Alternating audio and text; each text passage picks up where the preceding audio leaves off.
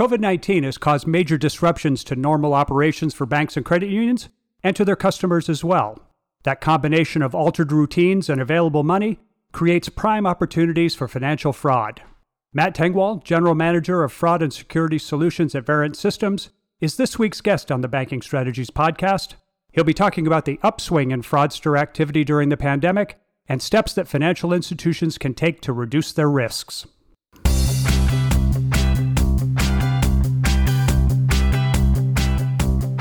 Actionable insights can help power smart decisions. Each week, the BAI Banking Strategies podcast focuses on important issues facing financial services leaders, as well as the emerging trends that are rapidly reshaping the financial industry. I'm Terry Badger, your host and the managing editor at BAI. Pull up a chair and join us.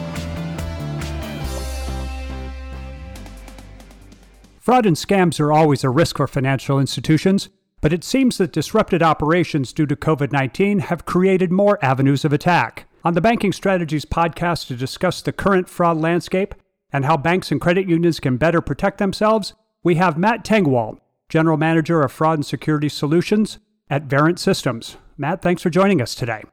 It's a pleasure to be here. Looking forward to the conversation. Thanks for having me. So, Matt, a good place to start might be with a little background on Verint's customer engagement group that you're a part of. What sorts of services do you provide for the financial services companies? The customer engagement group at Verint has a very broad portfolio when it comes to customer engagement customer experience. And I know that that sounds awfully broad. From a technology perspective, Verint is really a leader in the markets, especially in the financial institutions, in a way that we like to enhance and help financial institutions really understand the experience of a consumer, just like you and I. So there's a lot of touch points, and, and I'm sure we'll talk about these, but uh, a financial institution has offered a lot of touch points for their consumers, uh, whether it's via their smartphone, whether it's in person, whether it's an ATM, uh, you name it, online.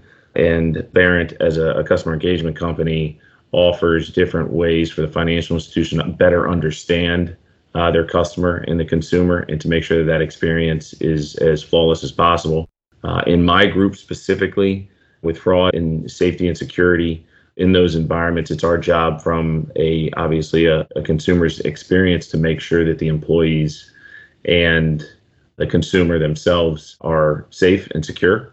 We offer a broad security surveillance portfolio to the fraud and corporate security divisions of financial institutions that allow them to make sure that they're taking the appropriate precautions, uh, not only from a preventative perspective, but also a, a proactive nature as well to make sure the experience is a safe one. We'll be focusing on fraud and security solutions for the rest of our conversation.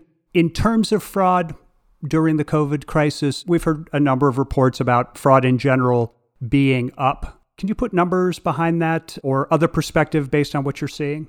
Yeah, I haven't seen exact numbers, but I would tell you that it's different. Whether it's increased or not, time will tell. And I'm sure financial institutions here at the end of the year will give us a, a glimpse into what that looks like. But when your physical footprint as a financial institution and many financial institutions simply shut down their retail branch environment, uh, so you're limiting how uh, you know a major touch point, a major artery for consumers to engage uh, the financial institution and use the financial institution. So now you are more limited. ATMs obviously available. A lot of drive-throughs were obviously available. Those are the physical touch points. Obviously, the the websites became a little more crowded, and so when there's different and increasing areas of touch points for consumers that obviously means that there's increased in areas of opportunity for fraud. So I would argue that it, maybe there's not an enormous amount more. It's just a different type and a different touch point to the financial institutions and different opportunities for bad actors or, or fraudsters. So, what, if anything, are you seeing that's new on the fraud front in the past six months? Anything different in terms of form, in terms of brazenness, in terms of cleverness among the fraudsters?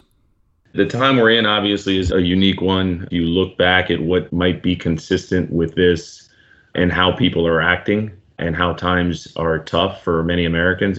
You probably look back at the 08 crisis and how things were a challenge for many people then.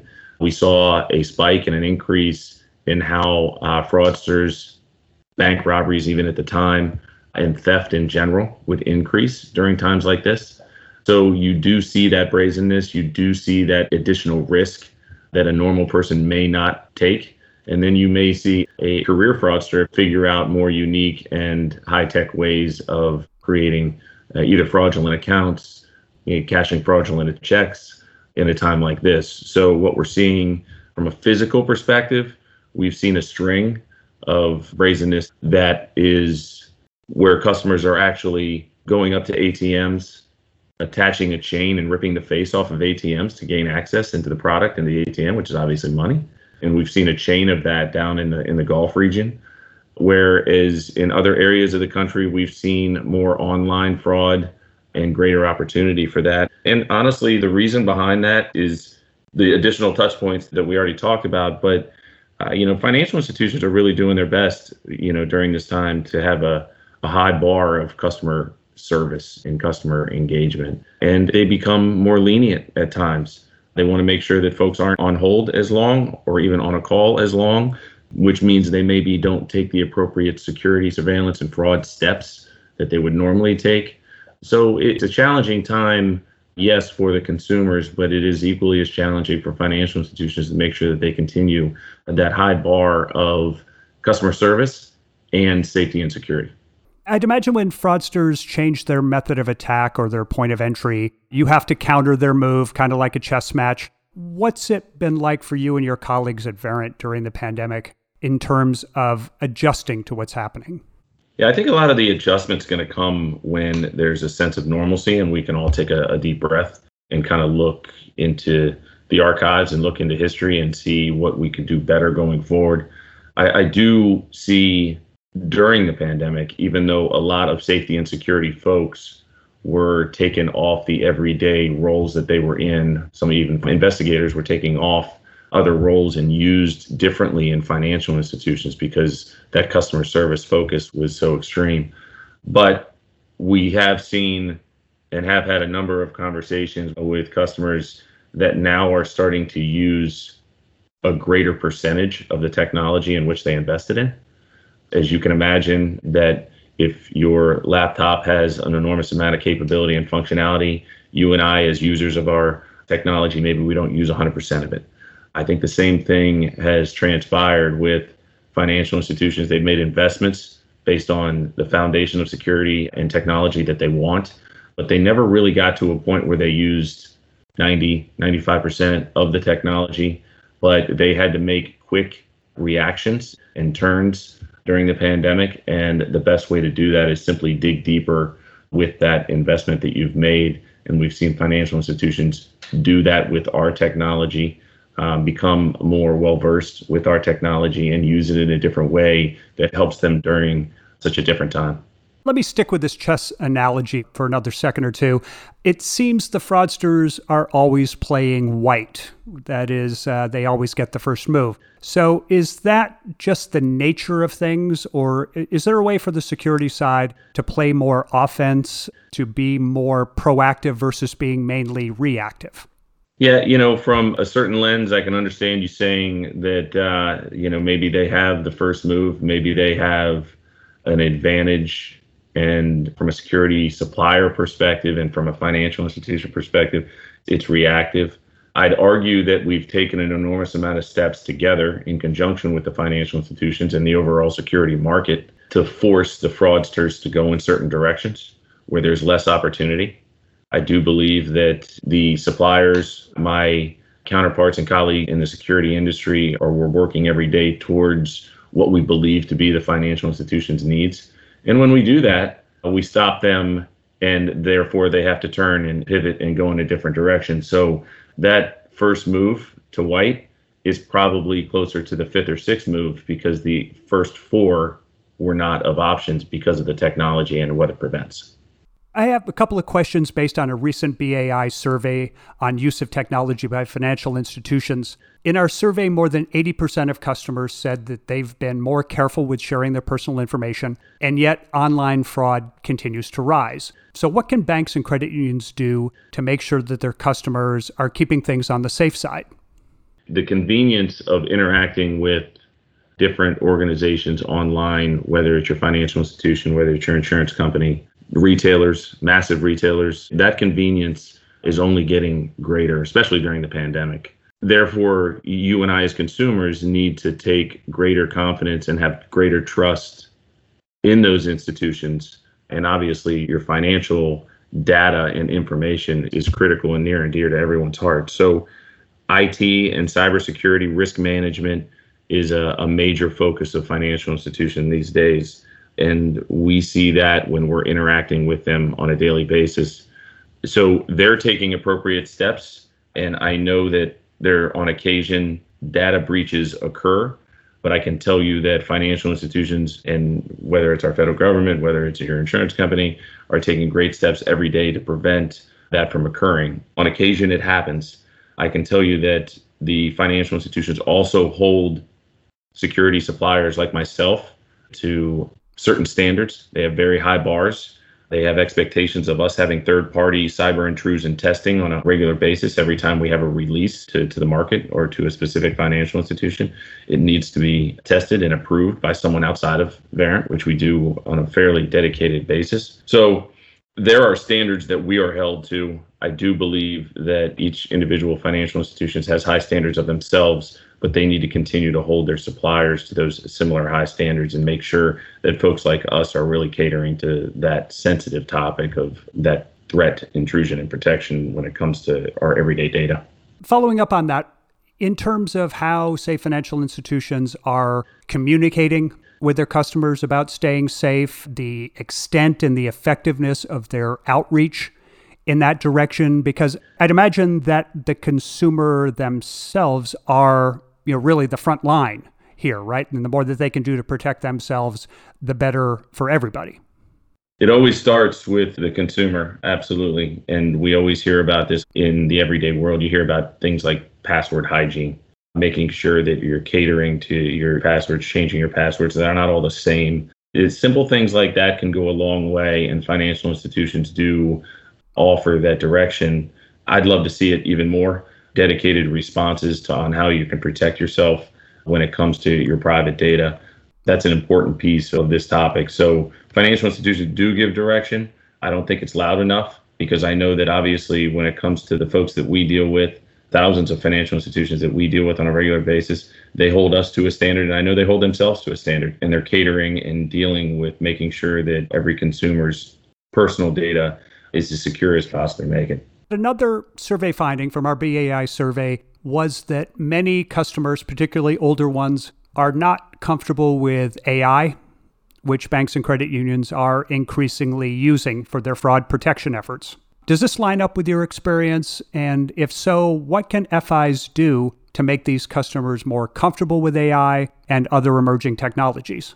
Certainly, there's a generational gap, if you will, when it comes to technology and getting folks comfortable with something as new as AI. Sometimes AI is front and center and you can see it. And there's sometimes that AI is in the background and serving a purpose, capturing data, creating automation, creating conveniences. Because there's an enormous amount of AI out there that will make our lives easier.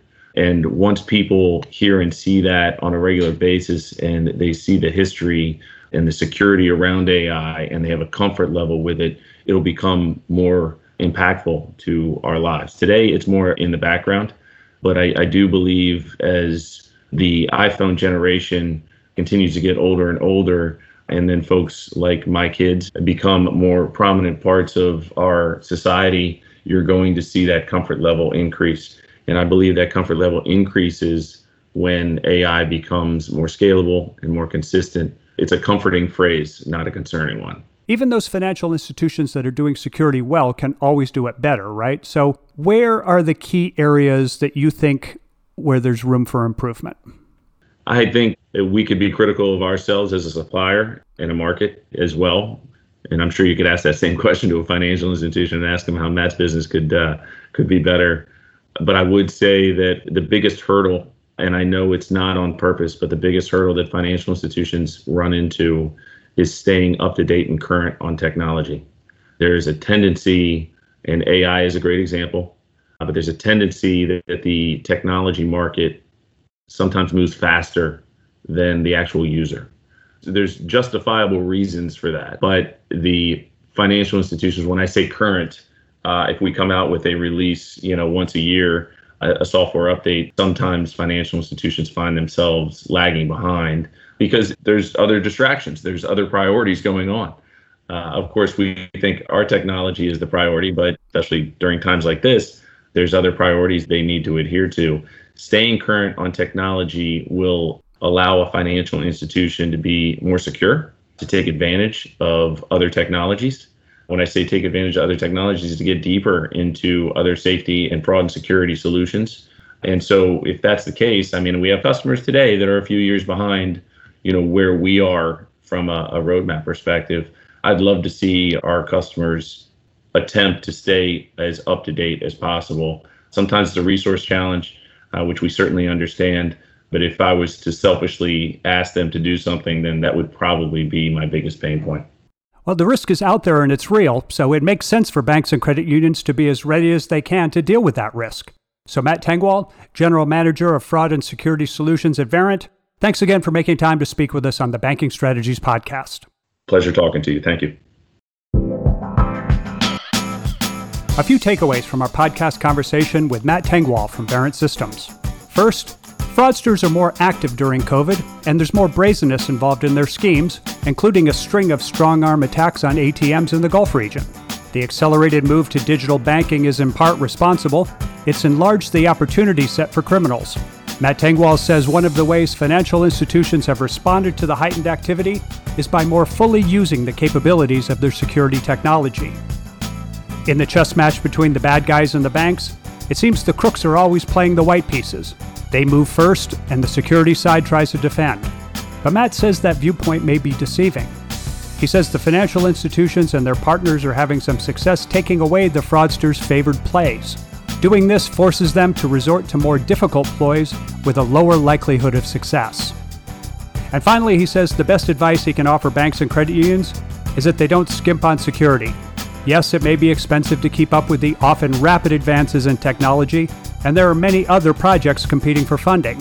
But falling behind in those software updates and other security measures could well be costlier, both monetarily and in reputation, if the fraudsters manage to pull off a checkmate. Thank you for listening to this week's BAI Banking Strategies podcast. I'm Terry Badger, Managing Editor at BAI. Please join us for our next conversation on an important issue for the financial services industry.